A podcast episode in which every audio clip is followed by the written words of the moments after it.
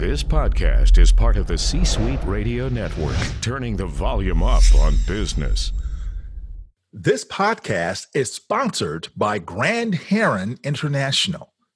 Through a growing network of credentialed and vetted coaches, Grand Heron International brings you on demand coaching with coaching on site and the Coaching Assistance Program for corporations.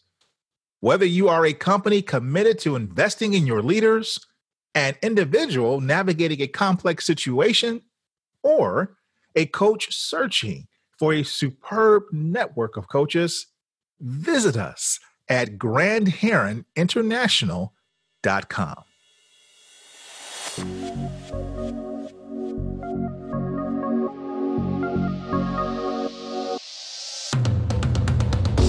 Welcome to the Keep Leading Podcast, a podcast dedicated to promoting leadership development and sharing leadership insights. Here's your host, the Leadership Accelerator, Eddie Turner. Hello, everyone. Welcome to the Keep Leading Podcast, the podcast dedicated to leadership development and insights. I'm your host, Eddie Turner, the Leadership Accelerator. I work with leaders to accelerate performance and drive impact. I'm here today with the accidental accountant, Peter Margaritis. He is the author of Improv is No Joke Using Improvisation to Create Positive Results in Leadership and Life. Peter is also the author of Taking the Numb Out of Numbers, explaining and presenting financial information with confidence and clarity. Peter's mission is to have CPAs and business professionals believe that using plain English is the best way to communicate their technical knowledge. I am excited to welcome Peter Margaritis. Peter, welcome to the show. Thank you very much, Eddie. I've been looking forward to uh, our conversation for quite a while. I have too. I, in fact, I should tell people how you and I met because uh, I guess it was about three or four years ago at this point. My mentor, Bob Dean, and you are friends, and yes. he had been on your show. And and I should say you have a fantastic podcast that we want people to tune into. And uh, Bob Dean had been on your show, and as a result, he said, "Hey, you need to know Peter Margaritis." He said, I think he's actually a speaker like you. And so, of course, that intrigued me when he talks about uh, someone who's a speaker and a fellow member of the National Speakers Association, or NSA, as we always say. So you and I got connected, and later on, you had me as a guest on your show. It's one of the first podcasts I was ever on. And it was a great conversation. And it was a lot of fun having conversations with you. I love your, your, your thought process and your approach to leadership, and, I congratulate you on your show. I hear it's just blowing up out there. Thank you. Well, I appreciate you saying that. There's something else we now have in common, Peter. What happened in Denver? You, I'll let you tell everybody. Oh, in Denver, we received our certified speaking professional uh, credential per se uh, in the form of a, of a medal that we got um, to walk across the stage in Denver on the main stage and to the applause of the entire National Speakers Association members who were attending that day. And um, I will say to the audience, I didn't hear my my clap because uh, you, you're so in the moment. But I came up to you after we were all said and done. I said, Eddie, did you hear the people were clapping? How loud they were clapping for you? And you said the same thing. I, I didn't hear anything. I said, man, they were like cheering for you, dude. Well, you're very kind. You did you didn't have to say that, but no, it, it was something where you're kind of in the zone for that moment. You're walking across the stage, and I'm thinking, "Don't trip, don't do anything right?" So, no, I didn't hear anything. I was thinking the same thing. Walking on eggshells, and I never get nervous, but I was nervous. Yeah, I was nervous. Same here. Same here. congratulations to you, my friend. I'm so proud of you and all that you've accomplished, and super thrilled to be able to share that with you. Oh, back at you, my friend. So, you wrote a book called Improv is No Joke Using Improvisation to Create Positive Results in Leadership and in Life. What motivated you to write this book? You know, I met a, a, a publisher, Advantage Media, my name is Adam Witty, and actually a colleague and I were, were talking about maybe co-authoring a book. But just talking with them, uh, I, I, wanted to get a private audience and, and kind of discuss this, the stuff that I had in my head. I, I couldn't get it out and, and, put it on paper. And I, I've been using improv as, as a leadership tool for 20 plus years. And it was just the ability to sit down and talk to Adam and go through the process that I was able to get these thoughts that I had swirling around in my head for years out of my head and onto paper. And it was just something I, I just, I, I just wanted to do. I felt that eh, it, I have a very strong passion for the use of improvisation as a leadership tool. Now, those seem like opposite or con- contrasting ideas, right? Improvisation, many people think of that and they think of comedy. You're going to make people laugh. How does that relate to leadership? Actually, I love to make people laugh, and that's how I first got involved with with improv. But when I started learning more about it, it's it's all about being being one, being present, being in the moment, and the ability to listen but listening to understand versus listening to respond. And if you think about leadership, those two factors right there, just the ability to be present in the moment with your team and listening to what they're saying and absorbing it and parking your agenda and truly get what, what's the old school term, giving them your undivided attention. Those two pieces of leadership, I've seen a lot of it in, in my day, is missing and those are the key skills in, in improv. So yes, so when I hear you talk about being present, I hear you talking about listening with a view to understanding, not just listening to get your next words in as the hearer. These are foundations of coaching.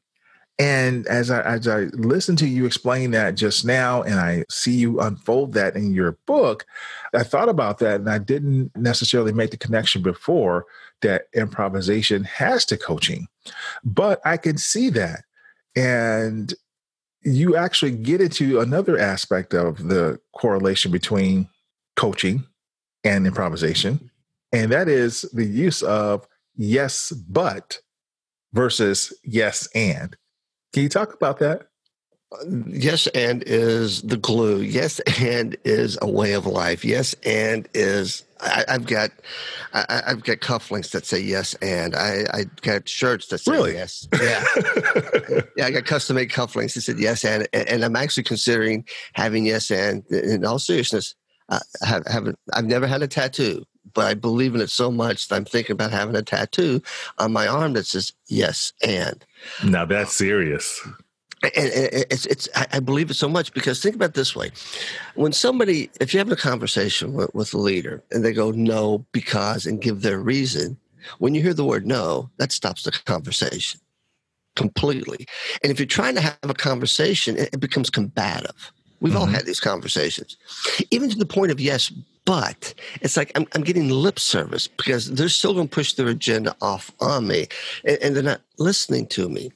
Yes, and about agreement, but not always agreeing.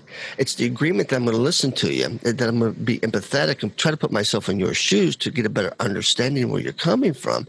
And I'm going to add something positive to it. it it's, it's about moving forward in a positive direction. And when you use yes and in a conversation and add something positive to that conversation, the outcomes are endless. It motivates, it, inspires, it, it drives, it, it, solves problems. And, and, you know, we all have to report to someone. And in the, that role of reporting to someone, we're going to have to say yes, even though maybe at times we don't want to but we should, and we're going to have to. Um, it just makes it a much more pleasant conversation. Well, if I'm listening to this as a leader and I'm wondering, well, how do I use this? How, how can I make practical application? Do you have a practical example of how you've used this, Peter? Uh, I got a better one. I, a gentleman who I interviewed who uh, worked for Honda uh, he was shared with me once that uh, he read the book and he was observing two colleagues uh, at work, and one they, he could clearly tell that the leader was not listening to the person who's trying to communicate to him. And, and, it kind of became very combative. And he stepped in and just kind of said, well, you know, have this conversation at a later time when you have the ability to spend the time to be able to listen to each other and this and each other's side of it. Because th- this person was going from one meeting to another meeting and someone stopped him and said, Hey, do you have a moment? He should have said, No, I don't, not at this time. But let me find a time on my calendar when we can actually have this conversation and not be distracted. And, you know, so I'm able, that goes to the whole listening piece. And he went on to say that uh, he took the, the leader aside and said, You know what? Try using you don't have to use the exact words but the, the essence the philosophy of yes and, and, and put yourself in this person's shoes and, and, try to figure out where they're coming from and the gentleman that he was speaking with came back to him later that day and thanked him. He said it actually did work. They were actually able to have this conversation. He goes, it was kind of hard because I'm not. He goes, I'm not used to saying yes, but but it, it, it just you know I'm I'm I'm we have to make sure that we're agreeing with what you're we're understanding where you're coming from and we're trying to add on or explore and, trying to find out what the whole root of the, the issue is. And it goes through a lot of what we're doing right here listening, asking questions, listening, accepting the response back, not getting defensive, asking more questions. And, and it, it but it, it's easier said than done. So you have the ability to create options and keep a door open versus slamming it shut. Is that what I hear you saying? Exactly. And you said it much more eloquently than I just rambled on. no, no, no. Well, so that's a key, right? Interesting that he said he's not used to saying yes. so kind of drawing a, a line in the sand, so to speak. Well, the other component of that is to be able to make that shift, you have to listen. And in your book, you talk about listening with your eyes, not just your ears. Talk about that, if you would you also have to understand your environment, where what what you're in. Also, looking with your eyes, listening with your eyes. You, are watching body language. You're uh, assessing if the person you're communicating with is one hearing you and understanding you, or do they have that deer in the headlights look, or do they seem distracted? And that's a key piece in listening. Is am I engaging my audience? Are they with me or am I boring them? And then not hearing a word that I'm saying. And, and, and that's a key piece as well. Listening to understand if I am engaging my audience. And to do that, you can't do that just by the auditory capability of listening. You're saying we have to add the visual component. Yes, you have, the auditory part of it. You have to have some passion behind what you're trying to say, not and try to dismiss the anger or whatever, but what you're trying to communicate to your audience, and make sure that they're understanding or at least connecting with you through the visual aspect of reading their body language. So you and I are having a conversation, and we're two leaders in an organization, and you're trying to talk to me, and as you're talking, I am making notes on my mobile device what message am I sending you? the the first message that probably comes out is eh, what's Eddie tweeting now? Or is, he playing Angry Birds? Or what is he doing? So I think anytime we use mobile devices there's always that little bit of skepticism of what they're actually doing. You know, so if I know you and we've been working together for a while and we're having a conversation and I know that you're taking notes I should as that leader, just kind of slow my pace down a little bit because I see that you're trying to record what we're saying. So I need to back off on my cadence and, and, my speed and talk a little bit slower so you can take those notes. And then we can continue the conversation. And then if you're not sure that I'm taking notes, but you're talking to me and I'm just typing on my phone and you don't know what I'm doing. I would ask you a question whatever we're talking about, I said, Eddie, did you, oh, I'm sorry, did you catch that when I said, and just see if you kind of stumble over yourself. And then ask, you know, is there something going on? I, I we're having a conversation, but you seem very distracted. Is, is everything okay? You know, did you just get an important text from from someone that, that you need to, to leave? I completely understand. Yeah, because the idea with with what you're ex- expressing there for us is that you could you and I could be speaking to each other, and I am talking to you, and I say talking deliberately, right? But not mm-hmm. necessarily listening to you because I am multitasking, and so I'm sending you a message, and if um, I am doing that, I am not coming across effect as effective as a leader as I like to in that moment, and I am not listening to you with my eyes uh, just giving you my ears. So it's important as a leader to make connections with people and to be effective to be able to do both when possible. Right. And just so everybody in your audience understands, we are not wired to multitask. we are wired to single task. And when we multitask, whether it's, you know, typing something on a phone, sometimes even taking notes, and this is where it becomes difficult. We miss part of the conversation. And that's that whole trying to listen to understand and being present, not getting ahead of ourselves and not thinking in the back, but being present and understanding the context of the conversation. And then at some point, when the conversation is done, is sit back and take notes and, and kind of recap what was said. Yes. Indeed. In fact, I believe there was a Harvard Business Review article that makes that same point that you just said, Peter, and that it's not that we are truly multitasking. We're just doing multiple things and giving it uh, smaller percentages of our attention, and thereby actually coming uh, performing at a less than efficient rate than what we would ideally like to be at. So I couldn't agree with you more. Exactly, and actually, uh, the C, former CEO of the Ohio Society of CPAs, the year anytime I went in to see him, I was chair of the board at one point in time. This guy, he, he loved his toys. He loved his BlackBerry at the time, and he was, you know, kind of a, a gadget kind of guy. But every time I came into his office to speak, he would walk around his desk and sit opposite of me, but to a place where he can't see his computer or his devices. So he could have that one to one conversation without those distractions. And I don't see that as much in corporate America uh, as I used to. But he knew that he needed that to get bring his undivided attention and eliminate those distractions. I like that. No, that's true. That's a very good practice. So this is um, interesting as we make the connection. You're talking about the ability for improvisation with leadership, and you defined improvisation for us. But this ability to pick up things in the moment using our senses and use what's in the environment. Can you tie that for us as to how leaders really benefit by doing that? Well, in our daily lives, they are so busy and the workplace doesn't even resemble anything from the 70s, 80s, 90s. Technology has helped us move at a quicker pace.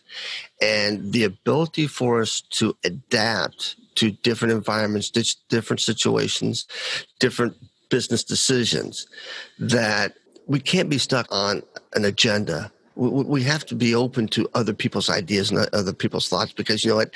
The collective knowledge outside of your office far exceeds the collective knowledge inside your office. And if you think you're always right that's called ego. And ego can get in the way of true leadership. And uh, the ability to be adaptive ability to say my idea might not be the right idea, but your idea is better, will only help the organization grow and, and adapt in, in this very disruptive business environment. Thank you. Well, we're talking to Peter Margaritis, and he's explaining to us the importance of improvisation and leadership. We'll talk with Peter more right after this. This podcast is sponsored by Eddie Turner LLC. Organizations who need to accelerate the development of their leaders call Eddie Turner the Leadership Accelerator. Eddie works with leaders to accelerate performance and drive impact. Call Eddie Turner to help your leaders one on one as their coach, or to inspire them as a group through the power of facilitation or a keynote address. Visit EddieTurnerLLC.com to learn more. This is Jai Vargas, CEO and founder of The Latinista, and you're listening to the Keep Leading podcast with Eddie Turner. We're back, everyone. We're talking to Peter Margaritis, the accidental accountant, and he's explaining the importance of improvisation and leadership. Now, Peter, I enjoyed that conversation before the break, but I'd like to switch gears a little bit now here as we go into the second half of the program you wrote a second book and it's called Taking the Numb out of numbers. I love that title. And your subtitle you. is explaining and presenting financial information with confidence and clarity. So tell us why you wrote this book. So don't hold this against me, Eddie. I am a CPA, I, but I'm not a very good one, thus the accidental account. But in my 20 plus years being in the accounting profession in a variety of capacities the one thing i've noticed and one thing i know is that when financial people try to communicate to non-financial people they put them to sleep, they bore them to death, and, and, and it's just a, a, not a productive conversation. Uh, and it dawned on me one day that I, I figured out the problem is that accountants don't realize they speak a foreign language, the foreign mm. language of business called accounting.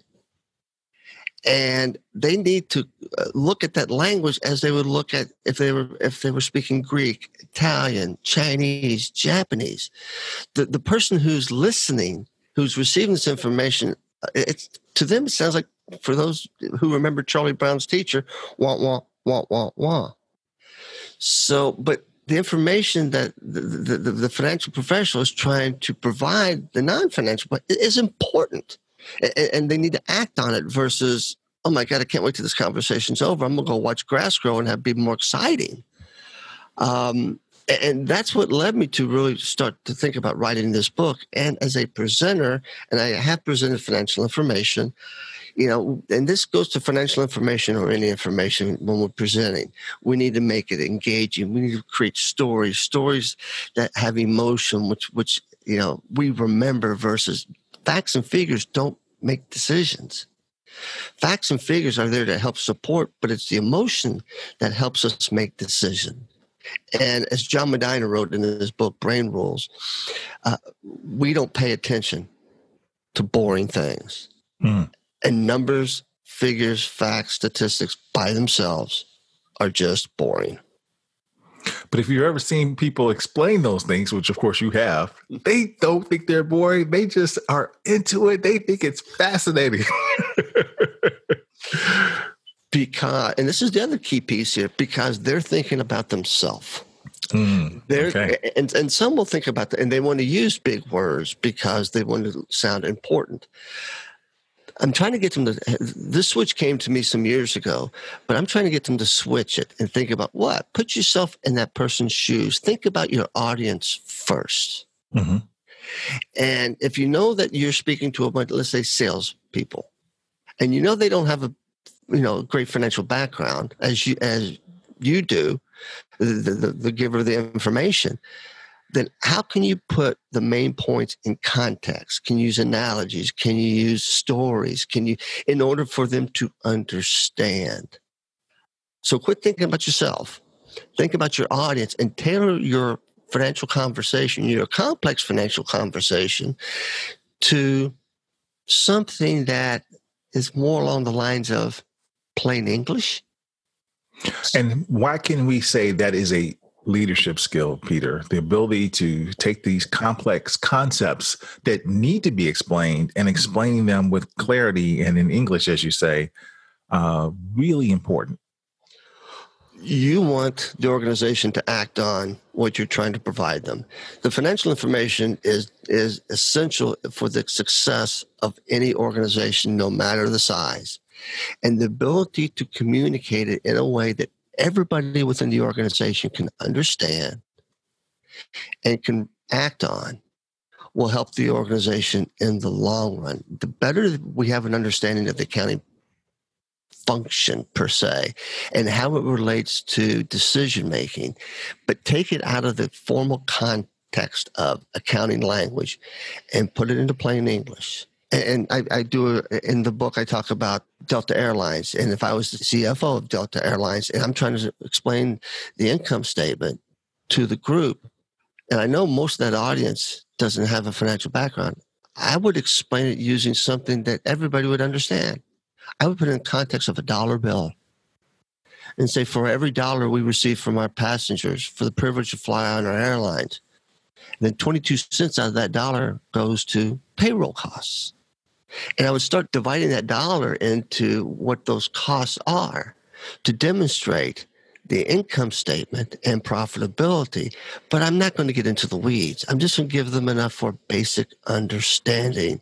But a lot of times the CFO wants to go deep into the weeds and, and the intricacies of accounting and tend to use facts and figures and stuff where that dollar bill, it's telling a story. There's stories.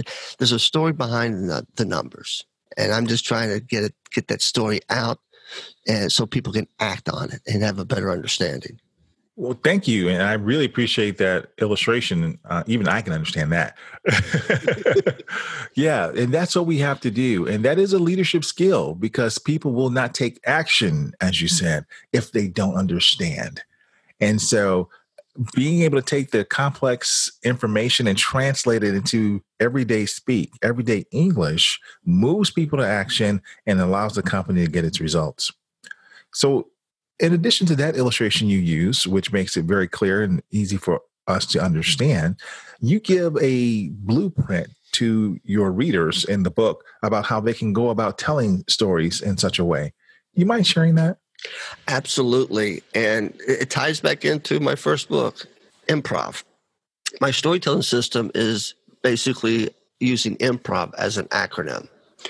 The I is for identify. Identify a time where something went wrong, or identify a time that you solved a problem. Okay. The M is take that what you've identified and mind for details. Where were you? Time, place, date, what happened, what were the surroundings, was it raining that day? As many details as possible. We're not going to use all those details in the story, but it'll also help us in crafting that story. The P is the pivot. Now, all good stories have a hero and a villain. The pivot is when the villain comes in, when something happens, when something happens that you can't go back. You can't take a step back. And, and then we have the ability with the R to raise the stakes, uh, to not lie, embellish a little bit, take a little creative, artistic licensing here. And because the more tension that we add to a story, the more we keep the audience's attention. So, by the ability to do this and then get out of the story with the O, and being out is I'm going to turn this back on my audience. I'm telling a story. I'm going to turn it back on, on them. And I'm going to say, have you ever, has this ever happened to you? Have you ever been in this situation before? And then you see the audience's head kind of connect with you. And if, if you put this all together and do it right, the V is victory because you succeeded in getting your point across to your audience. So they all have some basic understanding. Very good. Thank you for sharing that. What a powerful tool for people to be able to use. The acronym of improv to tell the stories. Now, Peter, when you think about the uh, conversation you and I have had, how would you say you would like to summarize this? What's the overarching point you want listeners of the show to take away? The overarching point is just remember these two words yes and if you put your antenna up and listen to yourself, see how many times you say no because or yes but. And when you hear yourself beginning to, to, to say those words, see if you can substitute yes and in it and spur a conversation. Uh, we hear, you know, I think I, I, read a statistic that 73% of people leave work because of lack of appreciation, leave a job because of a lack of appreciation. The ability to listen to somebody else's thoughts and ideas is a way of showing appreciation. So, as a leader, we want to inspire, we want to motivate, we want to you know help build and show appreciation to our folks. Take the yes and approach. Wonderful. Thank you. And on the Keep Leading podcast, Peter, we like to give leaders something that they can think about that helps them to keep leading. Do you have a leadership quote you like to share with us? Absolutely. My favorite leadership quote comes from uh, Simon Sinek, and he, he says, Leadership has nothing to do with your title. Leadership is the positive effect that you have on another person. And the first time I heard that, I, I, I really liked it and I parked it in, in my memory And a few days later, I was going through uh, uh, Washington, D.C., Reagan Airport. It was uh, like nine o'clock at night. There's hustle and bustle. And I walked into the men's room. And the place was, you know, full of guys and people washing their hands and stuff. And, but I saw the restroom attendant. And he looked like he had a bad day, bad week, bad year. He just his body language was just exhausted. So I kind of made my way over to him and said, "Excuse me, sir. Um, I would just like to say thank you for keeping this restroom as neat and clean as it is during crazy times like this. Uh, you're doing a fantastic job. Something along those lines."